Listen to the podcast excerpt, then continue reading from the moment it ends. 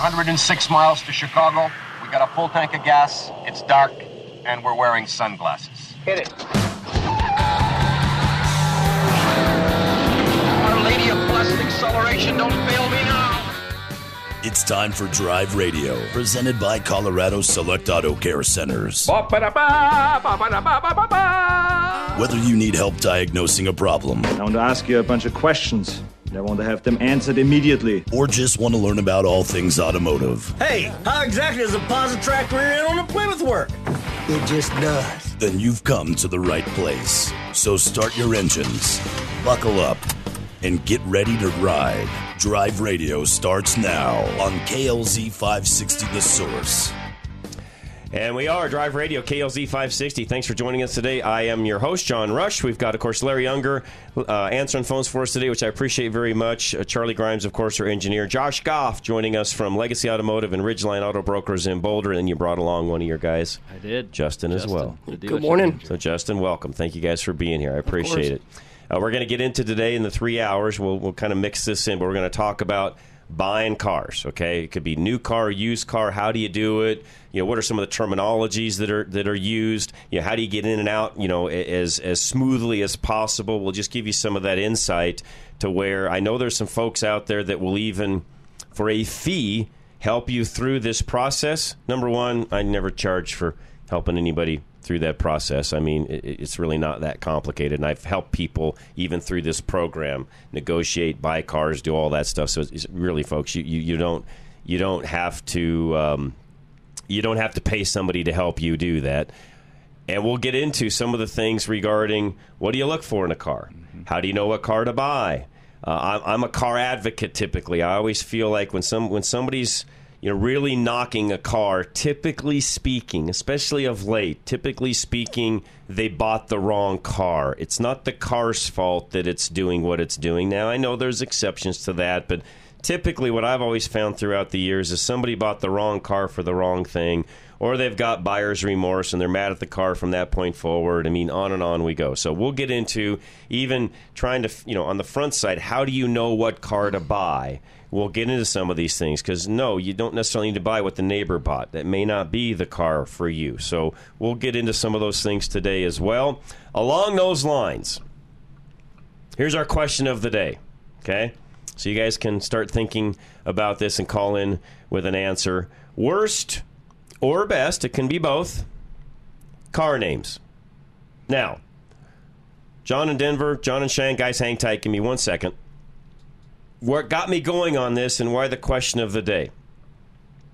For some odd reason, the knuckleheads at General Motors, and yes, I'm calling them knuckleheads, because I don't think anyone there has any idea what they're doing. They think it's a good idea to run the Chevy Escalade as its own brand, and also the Cadillac Escalade as its own brand, and the Chevy Camaro as its own brand. Those are going to be the two next GM brand umbrellas. Stupid, if you ask me. Yeah, I heard Corvette was going to split. And Corvette's going to be its own brand as well. Thank you, Josh. Yes. So, in my opinion, do they not have anybody there that can think of new names? Well, have they ever looked at their history? They used to have Oldsmobile and Saturn and, all Pontiac. Remember those names? Yes. And they're all gone now. Anyways, that's exactly what they're losing is the history. Thank you. And they're screwing up even some of their historic car names doing what they're doing now. So, again, I'm just asking the question, what are some of the best and or worst car names? That is the question of the day. All right, we'll get a couple of questions answered here. John in Denver, you're first today. Go ahead. Hello? Hello, John. Oh, hi. I have I got a couple of worst names here. One of them was a Laguna. I can't remember. I think it was some kind of General Motors car in the Chevy 70s or something. Yes, that was a bad name as well, yes. Yeah. And there was the Nova, which in Spanish means doesn't go. Good point. So those are two. And, what I really want to talk to you about is my 2009 Subaru. It's going through oil. And one thing, the dipstick, when I check the oil, on one side of the dipstick, it's, one level, and on the other side, it's completely different, like quart lower on the other side. And And so I'm wondering, which side do I go by? Always go by the high side. I say, go ahead. I always go by the high side on that one. Really? Mm-hmm. Okay. That's good to know. Okay, great. But it is going through oil, and I was wondering, it's got a turbocharger, and the car runs perfect, great. But, you know, it's got plenty of power, but is there a way to sort of check out the turbocharger, see if that's where the oil's going? There is. I mean, how much oil are you losing, like, per 1,000 miles or so? Oh, it might be a quart, if that. I haven't really checked that out that close. And you need to do that. Yeah, you need to do that because even for a repair shop, they need to know specifically how much oil is it going through. Well, that's the manufacturer's recommendation is to check it every 1,250 miles is what is in the Subaru manual. Right, exactly. I mean, they're known for that. Right. So you need to do an actual odometer check, John. So, hey, I've topped it off. I've got X mileage on the car right now.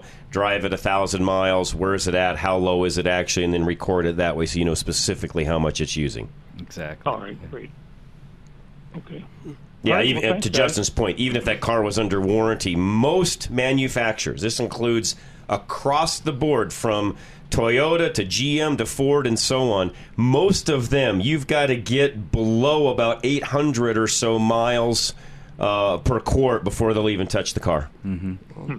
And I think Josh knows a lot about this, with his mechanical experiences, the thin piston rings in these Japanese cars, plus the boxer engine with the pistons being sideways. Yeah. They tend to wear, because of gravity, they tend to wear on one side versus the other, to Justin's point. Correct. Yes. Really? Yes. Okay. Now, real quick, and I didn't catch, how many miles are on it, John? Oh, just a little over 100,000. Okay, a little over 100. Honestly, if you're over 1,000 miles a quart, I don't know, other than doing a BG EPR treatment, I don't know if there's anything else I'd do to it at this point, John. That and every Subaru we work on, I mean, they eat one quart in 2,000 miles. I don't care if it's a brand new one or if it's, one with 100,000 miles. They always eat at least one quart in 2,000 miles. They're great cars, but they do consume a little oil. Yeah. And to Justin's point, John, that's the engine design in a lot of cases. It is, yeah. Oh, okay. No, I'm using synthetic oil. That's fine. Is that a good thing? Yes, I would do that anyways. All right. Okay. All right, I think you answered my questions. Thank you. Thank you, John, very much. I appreciate it. And, for anybody else out there, so that's just kind of a constant. If anybody has oil consumption, we've said that many, many times on the program, but if you have any kind of oil consumption problem, yes, you need to know specifically how much is it. Not a guesstimate, but specifically, I drove X amount of miles and used a quart. Okay. You won't get anybody in any repair shop to even start helping you with what that consumption is until we know that data. Because otherwise it's a crapshoot. You have no idea what you're going after. We need a baseline to start with. There you go. The mechanic shop cannot drive your car for 5,000 miles. There you go. Thank you, Justin. John and Cheyenne, you're next. Hey, guys. How are you today? Good. How are you, sir? We're doing great. Oh, I'm vertical. Hey, John.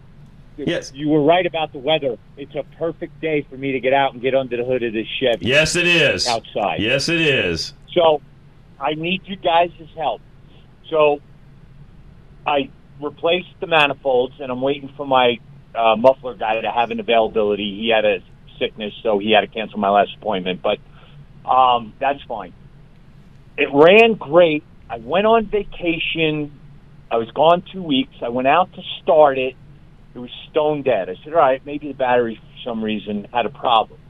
I took my battery charger, put it on, was going to put it on overnight, let it charge, get a good charge in it before I try to run it. The battery wouldn't even take a charge. The charger said, nope, it's not good. I said, well, let me try to jump it. I put jumpers on it, and as soon as I closed in the circuit, it started smoking a little bit. So I pulled the cables off. I said, maybe the battery froze because it was stone dead while I was gone. Mm-hmm. And that's why it's not working. Went and got a new battery, put it in, fired it up, and in less than 5 minutes, it smoked that battery and completely melted the covering off of the ground cable. I know I got a short somewhere. Yeah, you do. Any idea where I... A big one. Any idea where I should start? There's usually only two things that are going to pull that kind of amperage. One, the starter motor, and then the alternator. If it's shorted out, we've had a few, especially on some Chrysler products, where the alternator actually shorts out, and it just pulls a large amount of amperage. But those are the only two things on that car really that can even pull that kind of amperage to melt the shielding off the wire. That's hot. That's really hot. Yeah, so, that's really hot. I mean, that means that cable is smoking hot inside, John. So I would start with the alternator. Yeah. I'd unplug the alternator, you know, if you can, and then plug it back in real quick, or just kind of touch the cables to it real quick. But make sure you have a glove on, because everything's going to get real hot if it's still pulling that kind of amperage. So that little plug on top of the alternator, if I unplug that, that stops the alternator from charging. No power going. You have to pull the big fat wire off the back of it. The big red wire. The big red wire. Okay. Pull that off and see what happens. And make sure that wire doesn't touch anything, because, again, you know, if you ground that wire, you're pulling a large amount of current there. So pull it off, wrap it in a rag, put a zip tie around the rag, and then hook the battery back up and just be careful, because if it's pulling that kind of amperage, it'll get hot real fast. So make sure you have, you know, a big leather glove on that hand. So. Oh, yeah, I've got a good set of, actually, I work for a utility, so I... There you go. I know all about electricity. You'll be fine. And what it could be. Yeah, I should be... Yeah, and the other thing is I've got a grounded set of not grounded, an insulated set of lineman pliers that I could also grab it with if I had to. Right, that's what I would do, too. So I'm going to go out, I'm going to check all the wires and everything, put a new negative cable on it. I got to get I smoked a brand new battery on it too, because within less than 3 minutes it smoked the battery. That battery that's in there won't even take a charge either. Yikes! So it's got a dead short someplace. Yeah, you got something rubbed up against a ground somewhere or something that's causing that, John. Okay, so yeah, that was the first thing I was going to do. Is I was going to go out there now, because it's less than 20 miles an hour wind blowing, John, so it's perfect. That's awesome. Oh, now, you know, the other thing, too, because I know you're doing, and this is on the old Chevy, right? Yeah, that's the 80. Yeah, you know, because of the manifolds, make sure we don't have a positive wire pinched or down by the exhaust that's rubbed through or burned through or something along those lines, because the hot wire goes right down to the starter. That's true. Yeah, and sometimes when they put new manifolds on, they'll rub right against it. Yeah, and that's what I was going to do first, is go through all the wires and everything and see if I find something. I'm guessing you got one burned on a manifold or something is my guess. Too. Okay. All right, well, that's a good place to go, because after I did the manifold, and it fired right up and ran good, but I'm wondering if something got hot enough to while it was on, it shorted out. Historically on those particular vehicles, there's not too many places for there to be big shorts, but that's one of them. Okay, and then of course because General Motors did it a little differently than everybody else. They ran a constant hot wire to the starter at all times. Not every company did that, but they did. Okay, so there we go. And all right, John, that's what I needed. Oh, okay. One other thing from yesterday when we were talking about survival gear. Yeah. After I hung up, I went to Amazon, and we were talking about having maybe a poncho and a space blanket. Yes. They make a combination poncho space blanket. You can get a 4-pack for $20. There you go. Yep. So, all right, guys, have a great weekend, John. You're awesome. No, John, thank you very much. Randy in Kansas, John in Littleton, you guys hang tight. We'll come right back. This is Drive Radio, KLZ 560. Thinking rates are too high to buy a home? Wish they were in the 3s or 4s? Well, your wait is over. Take AIM, Affordable Interest Mortgage. With a 3-2-1 buy-down, you can now purchase a home at 3.193% first year, 4.913% second, 5.913% the third, and the remaining years at 6.913% with an APR of 6.985%. If rates go down, refinance and save even more. On a $400,000 loan, your monthly payment would be over $748 a month less the first year, $511 the second, $262 the third, with a total savings of over $18,000. Before you buy, take AIM, 720-895-0500. 3-to-1 buy-downs available up to 95% loan-to-value. If you're thinking about home ownership, now may be the best time to purchase. Call Affordable Interest Mortgage, 720-895-0500. Own your new home and save thousands in payments. That's 720-895-0500. 80% LTV, 30-year fixed, 6.985% APR, 740 FICO, primary home, rates as of 11/16. NMLS 298191, and rates subject to change. Choosing Lone Tree Veterinary Medical Center almost 20 years ago was one of the best decisions we ever made for our pets. Hey, this is Scott Watley, and I know it's a busy time of the year for all of us, but it's no reason to forget about our pets. Our pets are a part of our family, and they need their checkups and preventative care just as we humans do.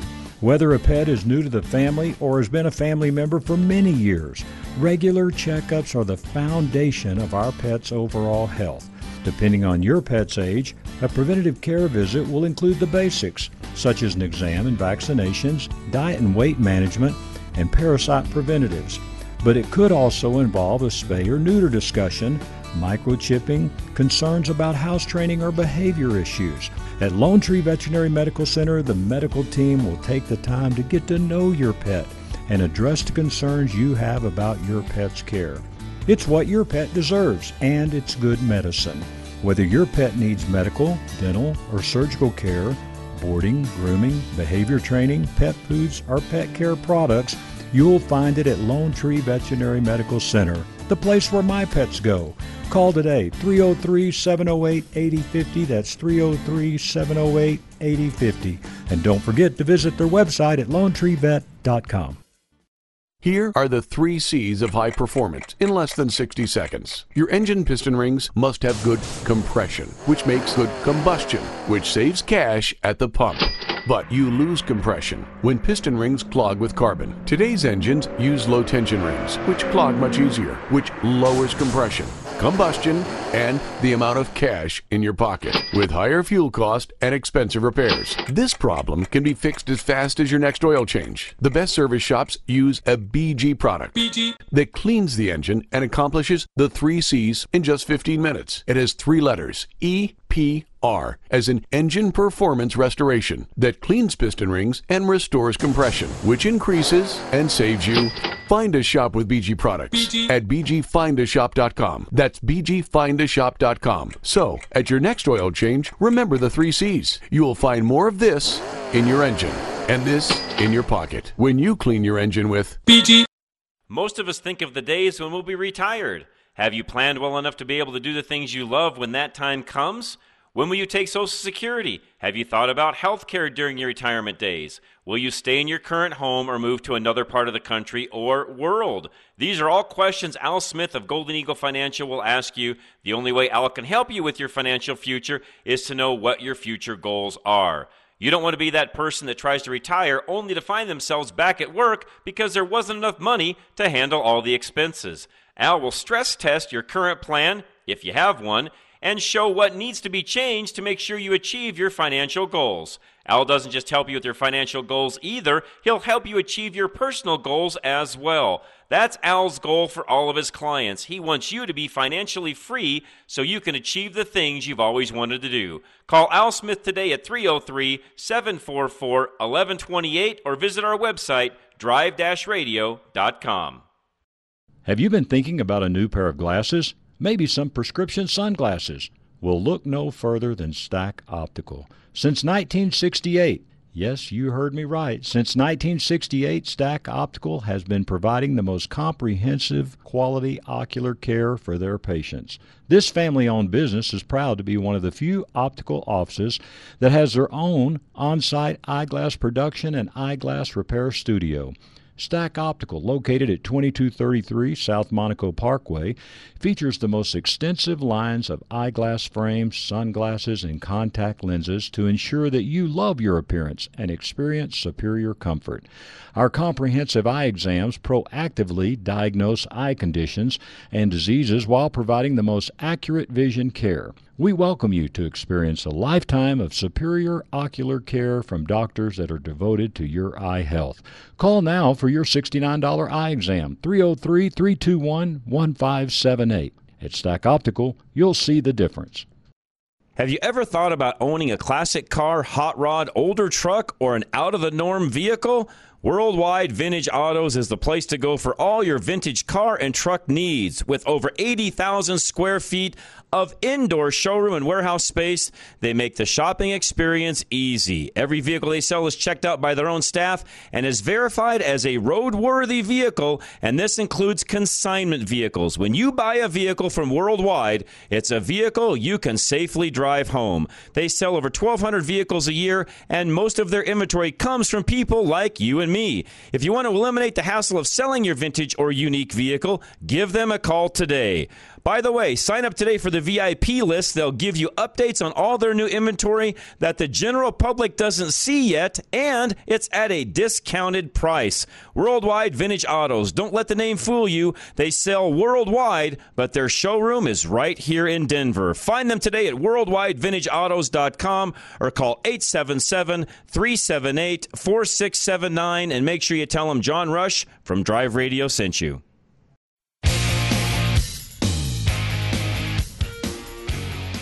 All right, we are back. Drive Radio, KLZ 560. Again, Justin from Ridgeline Auto Brokers up in Boulder with me. Josh Goff as well, who's the owner of Ridgeline and Legacy Automotive as well. Somebody texted in, too, and said, how about the E-Mustang for a dumb name? Yeah. That is a dumb one. That's a dumb one as well. So, John in Littleton, you're next. Go ahead. Hey, how you guys doing? Good, John. So I'm sitting here getting ready to spend my money with the state for Air Care Colorado. Sad about that. I'm sorry. Well, hey, as far as car names, there's two that I don't like so much. Gremlin. Yeah. And Pinto. Yeah. I just don't know who thinks of these car names. I could think of much. I don't either. I mean, John, I wonder at times, they just all sit around and have these board meetings and they just come up with dumb names and they pick the dumbest one out of a hat and that's what they run. I don't get it. Well, hey, I had a question. I have a 2007 Honda Odyssey minivan. Okay. I bought it a couple of years ago. It was originally a car that was back in Connecticut. I need to bleed the brakes. I was going to do that last weekend, and I was looking at the front brakes are fine. I mean, I can get to them. The bleeders are good. The back calipers are like nothing but rust, and I'm really afraid to break that bleeder open for fear that I'll either break it or not be able to get it shut again. You're probably right. Just wanted to kind of get your thoughts on that. If they're not coming open easily. You could try to soak them overnight before you start playing. But, yeah, other than that, okay. I'd probably get another set of calipers sitting there. Just in case. Just in case. Yep. You know, you soak them, you know, and let them sit for a while, and then you can always put a socket on there and hit the socket a few times, and that kind of jars it and kind of breaks a little bit of that rust up, but... There's not much else you can do. Yeah, the other trick to those, and again, because you're not going to, if it works, it works. If it doesn't, you're not out because you're going to do what these guys are talking about anyways, John. But this small little impact wrenches, like what you would use like with some of your little drivers, Milwaukee makes them, Makita makes them, and so on. Sometimes that knocking the socket like Josh just said and then using an impact to actually take the bleeder. I know that sounds... you know, kind of high end, but that jarring of that impact will loosen the rust sometimes. Oh, okay. Makes sense? Yeah, it does make sense. It's kind of pounding at it versus just twisting it. You know, just safety-wise, it may be better to just replace the calipers anyways. If they're that bad, if they don't come, if you work at this for 2 or 3 minutes and they don't come loose, Justin's right. Yeah, that's a safety concern. Yeah, I was shocked. You know, maybe the front ones have been replaced before I got the car. Probably. The back ones have never been replaced. I think I would do exactly what Josh said first, though, John. I would have a set of calipers there just in case. Yep. You can always return them. Yeah, if you can get them loose, you're not out anything. The other thing I would do, too, is I would buy 2 new calipers and then buy 2 bleeder screws just in case you get those loose. You're going to put new bleeder screws back in it. Oh, that's a good idea. Mm-hmm. Oh, okay, great. You can buy those separately? Yeah, you can buy just bleeder screws. So buy 2 bleeders and then buy 2 calipers. You're going to use one of those. Something's going back. Either the bleeder screws are going back, which you probably just throw them in your toolbox, or the calipers are going back, but something's going to go back. Okay. And is there anything special I need to know about an Odyssey as far as process for bleeding, or is it pretty standard starting the back? It's pretty easy. On an 07, there shouldn't be any issues. What I always do is bleed, you know, the right front, then the left rear, and the right rear and the right front because they cross over. So that's what I do. And then I usually go through and bleed the front again because it seems like then the air always makes it to front. But I always start right front, left rear, right rear, left front. And that tends to be the way to get it all out. And then you sometimes you have to re-bleed the right front again, but most of the time, by the time you're there, it's all done. What side's the ABS module on in that engine bay? It's on the driver's side. On the driver's side. Yeah. Okay, and the other thing was about fluid. I know in some cases Honda, you really need to use their fluids. Is brake fluid? They don't make their own fluid, so use whatever is recommended, yes. Okay, all right, great. Because I know that for the transmission, I've changed that out a few times, the fluid, and I got to use the Honda fluid. I've tried something else, and it didn't act right. Right. So I don't know what's weird about Hondas, but there must be something. And you can upgrade it to DOT 4 on that car if you want to, but DOT 3 that's not a problem. Yeah, DOT 3 is what it originally came with, and is what they recommend. Right. And Josh, the advantage to that is heat resistance. Yeah, yeah. Exactly. And less moisture contamination down the road and so on. Yeah, exactly. Okay, well, fantastic. I'll act gingerly and have helpers ready. Have fun, John. Best of luck. Appreciate it. Yeah, no, at least it's a good weekend to do that. So enjoy. Randy in Kansas, you're next, sir. Go ahead. Hey, hello, John. You made it quite vivid yesterday or last week that newer is better than older. But as far as this question of the day stuff goes, I'm gonna agree to disagree on certain things. One would be I've heard so many people complaining about their tire monitor, pressure, or whatever, and they got to go see their dealer or check engine light and all this kind of crap. For $5 or $10, you can go out in what's called a good old-fashioned air gauge. You don't have to worry about all that mess. And it doesn't take long, and you can probably get a pretty, close, accurate reading. So that's as far as that goes. I won't take that any further. My fuel injectors question. I bought the car probably 130. I've put 100 on it or so. It's 240,000. If they're original, I'm very, very surprised. But I mean, hey, that's cool. And a lot of people say if things aren't broke, don't fix it. I'm one of those people that say, well, preventative maintenance means a lot. But the guy down the road, I asked him about it, and basically he said, well, what's the problem with him? I said, I don't have a problem with him. They've just, I don't know if they've been changed, but if they had, I've got 240,000, and it's been 12 miles, and I want to change them basically for the leakage if those seals want to leak. And, I run BG 44 to keep it clean and all. Mm-hmm. And he's one of them, if it ain't broke, don't fix it kind of deal. I want them changed.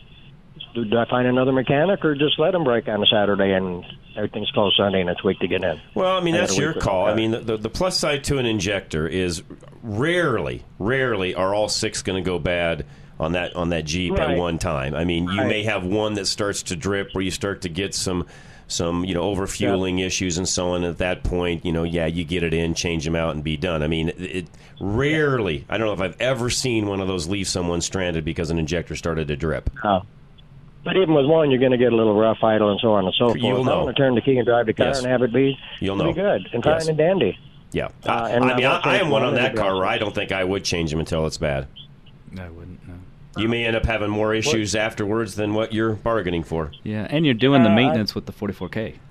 You could get another 100,000 out of those. You have no idea. Yeah. But that's not going to help that rubber seal that may leak, It's not really a rubber seal. The rubber seal is just what is sealing it to the head itself, if you would, or to the rail itself. Inside the injector itself, it's a pintle system, so there's no seal there, Randy. Well, I thought you had to somehow, like when I had them do my, oil filter adapter, whatever you call it, there were seals in there. I said, are they leaking? He said, no, but they will. That's different than an injector. So there's a seal. Yeah, no, two totally different things. So there is a seal though that keeps it from leaking, right? That's what concerns me the most. Keeps it from leaking in what regard? Well, I don't want to see. That's one of the symptoms you can look at. If they're leaking, let's say they're clean. You'll never see one leaking externally. I don't know that I've ever seen an injector leak externally. Occasionally, you'll see one along those lines, but typically an injector starts to drip or leak internally in and of itself. The pinel gets worn, or you get some contamination, a piece of dirt, something along those lines. Yeah. Rarely do you see an injector leak externally. I mean, guys, am I right? I mean, you're right. You just don't ever see them leak externally, Randy. Usually the only time we see them leak externally is when the O-ring gets cut when you put them back together. Correct. Yeah. Yeah. Again, Randy, if I would say this is one of those situations where if it ain't broke, leave it alone. Right. But I want to ask you why I got you on the phone here. If it did decide it wanted to leak or drip or what have you, that's going to give me a rough idle or... rough idle, or you're going to get a misfire. Yeah, rough idle, check engine light. To Justin's point, something along those lines. Yeah, if you don't have a check engine light, save that money for your 44Ks because that's what's keeping them alive. Yeah. You're doing the right thing already. Is it possible that those are original? I mean, like that's where I get back to that. Very possible. Yeah. Those old 4 liters will run a long time. Mm-hmm. Like 240,000? I mean, or more. 300. I've seen them go 300. Yeah. Thanks, Josh. Yeah. Wow. Maybe I will leave them alone. Yeah, I don't think I'd mess with it. All right. Well, you guys have a great weekend. You too. Merry Christmas, awesome. Randy. Appreciate it very much. All right, we come back. We've kind of cleared out calls. We're going to talk about buying cars. We'll give you guys a few tips. I've got a text message even that came in along those lines that we'll get started with on a particular truck to buy. So we'll talk about that as soon as we come back. This is Drive Radio, KLZ 560. Napa know-how. A Napa guy knows that by the foot, there's no better ride than an old station wagon. Room for 6 people facing forward, 2 people facing backward, and a whole lot of luggage, lumber, and bicycles haphazardly strapped to the roof. If you can parallel park that beast, you can park anything. And with some quality parts and a little Napa know-how, you can keep your land ship running longer, stronger. It's not obsolete. It's a rare treasure. That's Napa know-how. Napa know-how.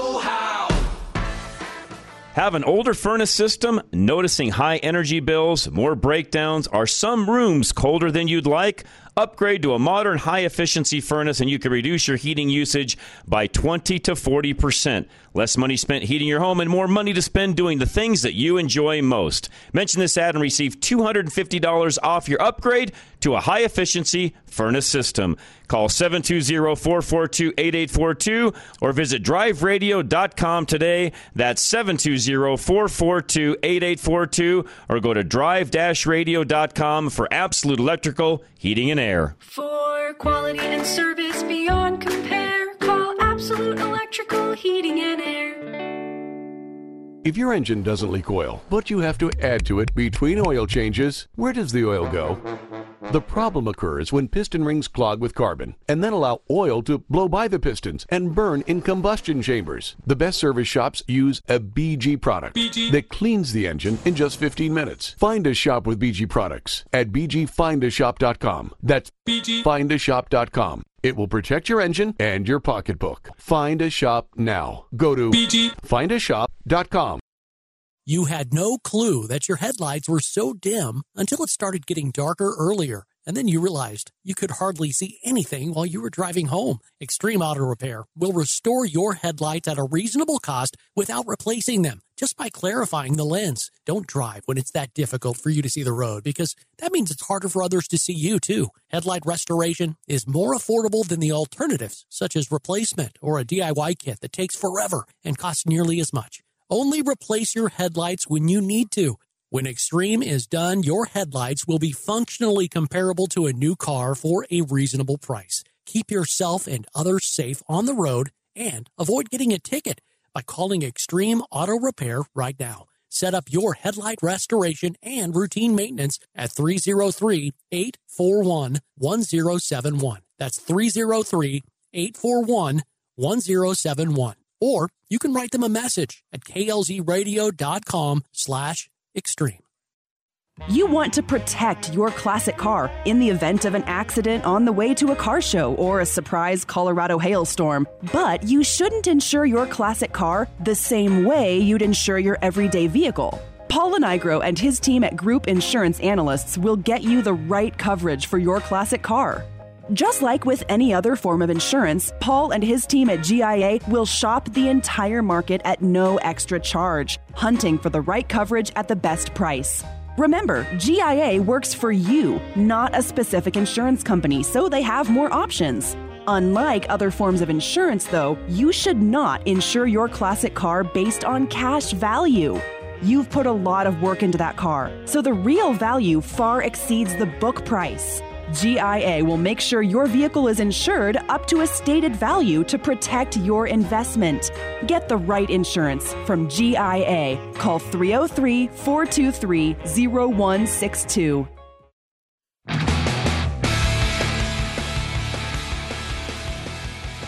All right, we are back. Drive Radio, KLZ 560. Again, lines are open. We're going to talk some car tips, how to buy, here in just a moment. So you may want to wait and give us a call here in a few minutes. If you call, give us a little bit of time to get through this. We'll do our best to get this. You know, again, we got 3 hours, so we're going to kind of intermix this throughout the show. But I'm here myself, of course, Josh Goff, Ridgeline Automotive and Legacy Automotive in Boulder, and then he brought along one of his top-notch guys, Justin, with him today as well. So question came in, guys. One of wheel drive, what's our picks? Now, that's a loaded question, because smaller as in, do you want half ton? Or are we talking Tacoma size? Tacoma, Colorado size? Yeah. What are we looking at on a 10-year-old or so vehicle? Because that's kind of a loaded question. Well, the best small truck out there is, I would say, the Tacoma. But for something that's 10 years old, yeah. Yep. But the price is always high. You're going to pay a lot for one.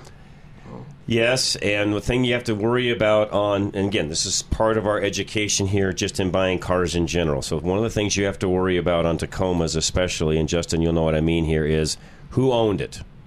Oh, yeah. How was it taken care of? Mm-hmm. Where did it go?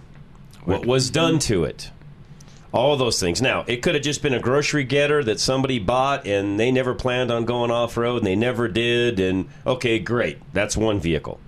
On the same token, you could be buying one that was in the mountains, off-road, every single weekend, all year long, even. And that's probably one you don't want. Or sat outside in the East Coast. Yeah. Or back the Rust Belt. Back to what we were just talking about a moment ago with the Odyssey. So there's a lot of things there that you need to look at, and this is where it can get a little bit dicey. We'll go through some of this today, give you guys some tips on this, but knowing the vehicle history, it, to me, is one of the most important things on it, and you can't always get that. And I get this question a lot, and I've had even some of you listeners text me two different vehicles and say, which one would you buy? Here's going to be my number one automatic choice. If I have a vehicle that's got 100,000 miles, but I know the owner, I know how well it was maintained, I've got all the records sitting in front of me proving everything that's been done, or I can buy a $50,000 vehicle or 50,000-mile vehicle that I know nothing about. I'm buying the 100K vehicle that I know all the history of. Oh, absolutely. All day long. Yep, okay? Absolutely. All day long. Because I want to know what's been done to that vehicle. That 50,000-mile vehicle, even though it's half the miles, if it's had half the maintenance, I don't want it. One thing that I think we're willing to do at Ridgeline is you're welcome to call us with a VIN, even if it's not something that you're purchasing from us. We are happy to run a Carfax report for you. Even if it's not from us, we'd rather protect you. Good point. So that we can look into the history and then have someone look at it. And to Justin's point, and here really quick, I want to explain as well. The Carfax side of it is a start. Mm-hmm. Just a start. Just remember, not every single thing done to a car is put on Carfax. In other words, you could have some really anal owner, like me, who does all the maintenance themselves. It's never going to make it to Carfax. So you're going to rely on that individual, how the vehicle looks, how it checks out, to Justin's point a moment ago, and all of that you're going to have to look at, versus somebody that goes to Legacy every single time the vehicle needs attention, and you guys are going to report to Carfax. But here's the other thing, guys. Not every repair shop out there reports to Carfax. That's the majority of them don't. Only the good ones do, folks. Yep. The majority do not. So even though, and by the way, not knocking that. That's a software management end of things in shops, not necessarily the quality of the repairs going on in the shop. Now, I'm one that says that typically the good shops are going to be doing those things anyways, but needless to say, you could find a very well-maintained vehicle that's been at an independent shop that doesn't report to Carfax and still be okay, is my point. Yes, absolutely you can. But in that case, you need physical proof in the form of invoices what's been done to this vehicle. Yep. Mm-hmm. Yep. And it's worth spending $100, $150 to have a vehicle inspected. Or more. Before you, I mean, it's just, second biggest purchase next to a house is usually your vehicle. Josh and I talked about this a couple of days ago, or actually yesterday or Thursday. Talked about this Thursday, Justin. Yeah, you can buy cars in the 5-6K range. Yes. But let's face it, if you want a really good used car, you're 10K or above now, folks. Absolutely. And over the last 2 or 3 years with inflation, you may even be 15, 20 now. Yeah, it's going up all the time. Yeah, to your point. Yes, and, it is. They're saying that prices are coming down on used cars. They're not yet. They're not. Okay, now I got an answer back on were we talking small truck like Tacoma, or are we talking half-ton truck? And I got an answer back, half-ton truck. So smaller truck, i.e. half-ton. By the way, that opens things up immensely. It does. Because really, that comes down to more what fits you, what style do you like, what kind of fuel economy do you want to have in it. Because a 10-year-old truck, we're looking at basically 2012 model year. And in that particular case, you've got a wide range of vehicles. The biggest thing is finding a good quality. Everything we just mentioned, by the way, on that mid-sized truck applies to even that same, by the way, applies to every vehicle. Half-ton, three-quarter-ton, one-ton, small, doesn't matter. Same thing applies. Biggest thing is having it checked out because you don't know what, a vehicle that old, you won't know the history until you have all of that. So I don't, for the person texting me, I don't have a brand preference. This comes down to you. The truth is they all have problems, but they're all good trucks. Correct. So as long as you just find what fits you. And each one has its own pros and cons. For example, Toyota Tundra, great truck, high quality, longevity, mileage sucks. Oh, it's bad. It's finally gotten better now with the new Tundras that are in the hybrid version. But before that, if you wanted to just pay money for fuel, go buy a Tundra. If you want to pay money for fuel, go buy a Titan. In that year, if you want to pay money for fuel, go buy a Dodge. Mm-hmm. Your best fuel economy vehicles out of all of those in that year were Ford and GM. Yep. If you want high fuel economy, you got to go find a Ford F-150 or a Chevy Silverado, or a GM 1500, GM Sierra. Those are going to be your two choices if you want to save fuel economy. Mm-hmm. If that's your biggest thing in that era, you're down to two choices, Ford or GM, because all of the others, I'm just being straight up honest, all of the others stink on fuel economy. Yeah, you don't have to buy a V8 truck anymore. You can buy a 4-cylinder or 6-cylinder turbocharged truck, and they are runners. You probably not in 2012 though. When did the EcoBoost start? That Ford would be maybe. EcoBoost. And that would be some of the early Ecos, but be careful on some of those, you guys know. Right, they like to leak because some of those early EcoBoosts had their own issues. So honestly, this is one of those where I hate to say it this way because. I'm not trying to pigeonhole you into something, but a 10-year-old truck, if you're looking for good fuel economy, I'd probably go find a really good GM one to buy. Because I just know overall longevity of that truck, outside of everything else we're talking about, will supersede all the rest. I think that 5.3 liter, shuts down a couple cylinders, too. The longevity of it is pretty hard to beat, folks. Yep. So, again, not telling you got to go all the way down to one truck, but... A 10-year-old, unless you can find a cream puff in some of the other ones I just talked about, and you don't mind spending money on fuel. If you don't mind spending money on fuel, Toyota, Titan, all those are good. Dodge, whatever, fine, knock your socks off. But you're going to spend money on fuel in that era on those other vehicles because they did not get. And when I say spend money on fuel, you're talking 13 to 15 miles to the gallon on those trucks, and I'm not exaggerating, folks, when I say that. If there's not a trailer behind it. Thank you. No. That's just everyday driving around town. You put a trailer, it's 10 or less. Oh, yeah. So where you could go to the GM Ford side, the GM side, and I'm not joking, be up in the 18 to 20 range. Mm-hmm. So there's a vast difference in fuel economy in that model year on all of those different trucks. And by the way, Toyota, just until this year, they finally caught up with their hybrid version, which still doesn't do as well as it ought to, by the way. Just my own opinion, I think it should do better in economy than what it's doing. You can still go buy a Chevy or a Ford and get as good of economy with that. Not the hybrid version F-150, but just their regular F-150. You can do as well fuel economy as you can with the hybrids. I guess my other question would be with a 10-year-old truck is price point. You're going to spend a lot more buying a Tundra than you are buying a domestic truck. You will. So. And have better fuel economy. So, all right, we'll get into more buying tips in a moment. But the biggest thing when it comes to some of this, by the way, is, and this was a great question to start us off with, what are you going to buy? Because once you know and you start getting into that rhythm of, okay, these are the vehicles I'm looking at, everything else kind of go, you got your blinders on. Everything else goes by the wayside because this is the particular area that I'm headed, which, by the way, I think is a good place to start. Mike, hang tight. We'll come back and take you in just a second. Drive Radio, KLZ 560.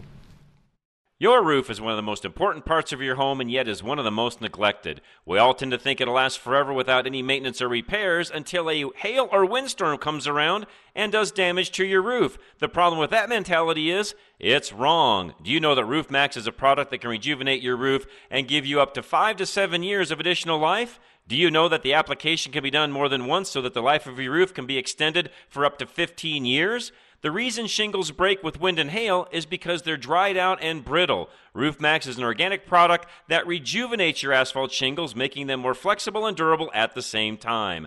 Call Dave Hart today and get your roof inspected. It's a no-obligation inspection that will tell you what condition your roof is in and what can be done to extend the life of your roof, which, in the end, saves you money. Call Dave Hart at 303-710-6916 or visit our website, fixitradio.com or drive-radio.com.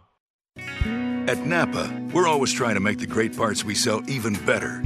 From the bacteria-killing surface on our cabin air filters to our revolutionary new Adaptive One brakes. And every Napa part is covered by a warranty good at any of our 6,000 Napa Auto Parts stores. Yeah, maybe you don't get this at your average auto parts store, but we've spent the last 80 years making sure we were anything but average. Go to NapaOnline.com for a location nearest you. Napa, get the good stuff.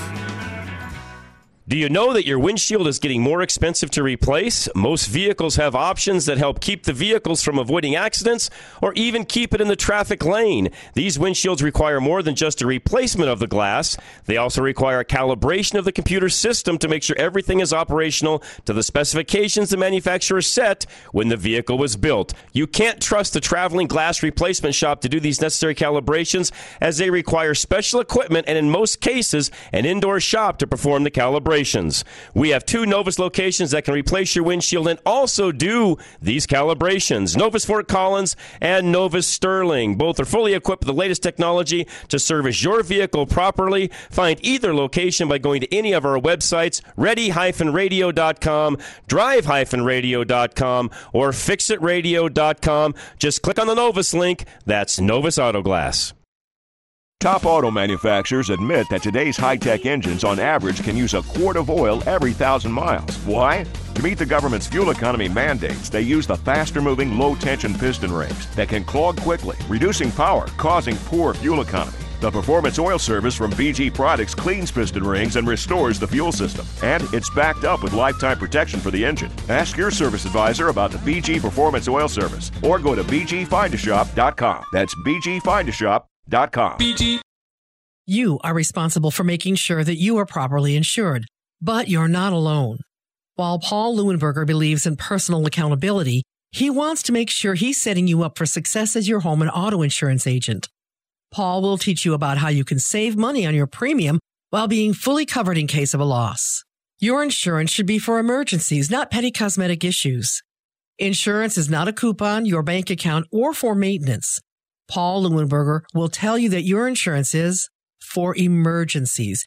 And when you work with Paul, you'll be rewarded for your diligence. Ask him about their incentivizing rebate program. Take a higher deductible and take responsibility. It's just one of the ways they can afford to keep their rates low.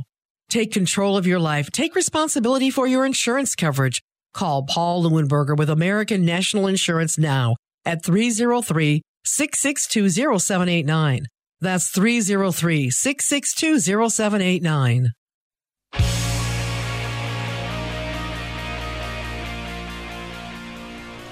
All right, we are back. Drive Radio, KLZ 560. Somebody texted and said, we can send a man to the moon, but we still have to get a ladder out, open the hood, reach for the dipstick, and do your measuring of the oil in the engine. Why can't fluid be monitored from the dash? Well, let me tell you, they are in a lot of cases now. They are. Yeah. There's a lot of new vehicles where you don't have to pull the dipstick because it does tell you right in the dash how full the vehicle, how full the oil, the crankcase actually is. Mike in Highlands Ranch, you're up.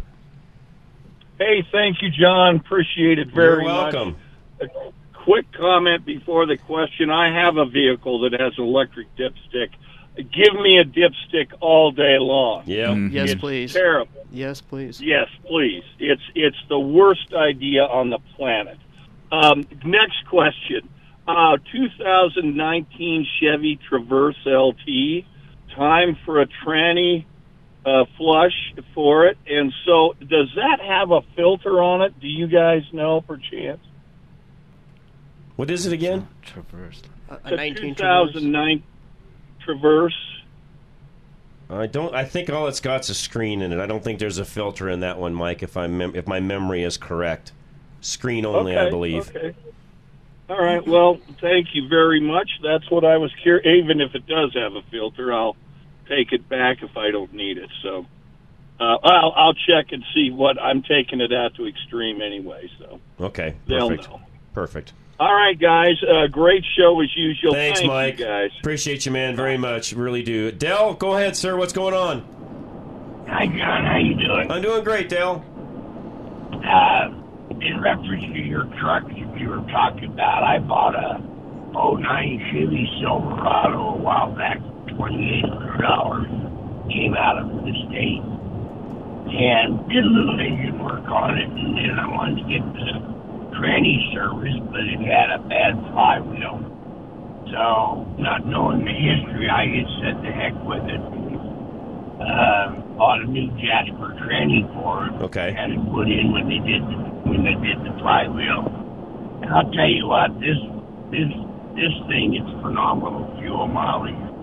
Wise, comfort, handling. I mean, it's way better than my little Ranger. And I had it for, new. But it gets better fuel mileage than it does.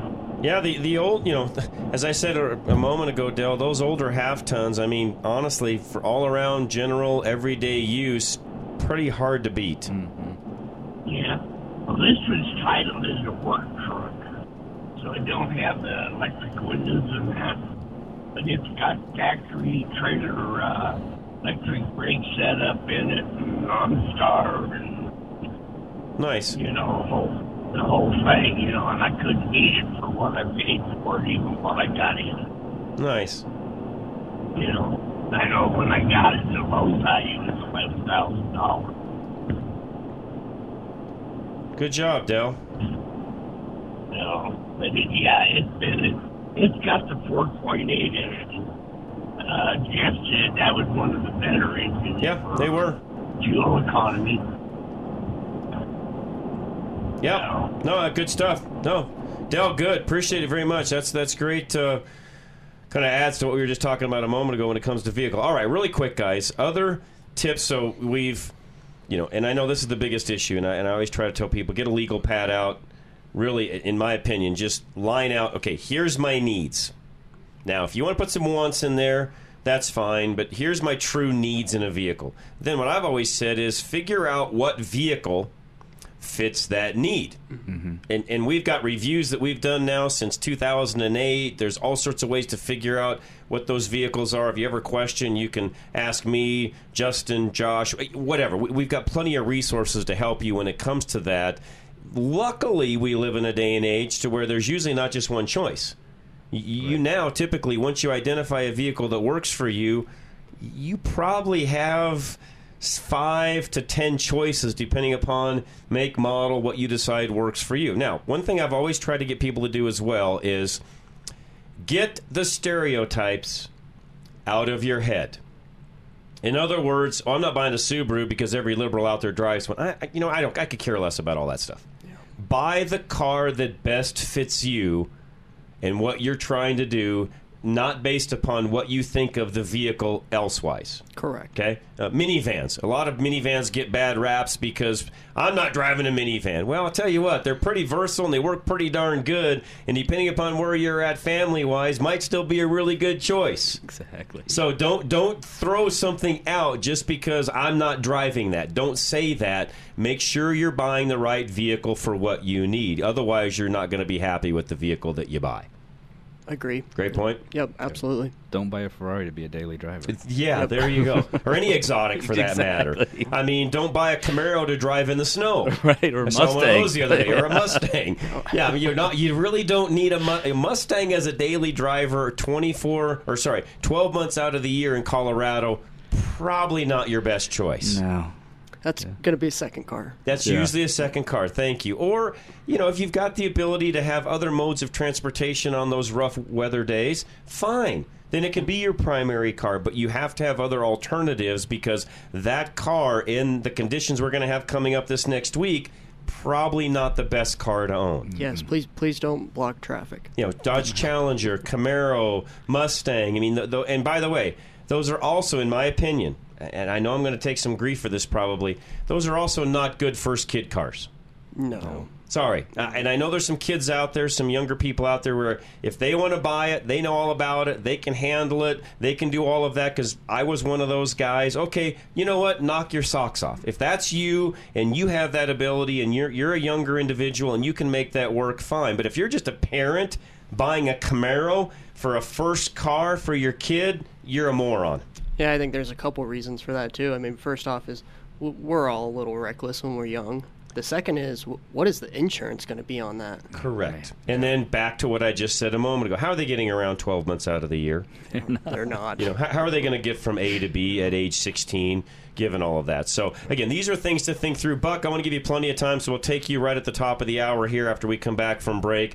We'll continue with this conversation on how to buy cars, because one of the things we want to get into, too, on the technical side of it here when we come back for the 11 o'clock hour is just what happens on the paperwork end of things. You buy a car out of state, you come to Colorado. How's that going to work as far as registration goes and all the different things that come into play? There's a lot of factors out there that a lot of folks don't know when it comes to even what I just said a moment ago. Oh, I'll buy a car out of state, I'll save a lot of money. Well, maybe.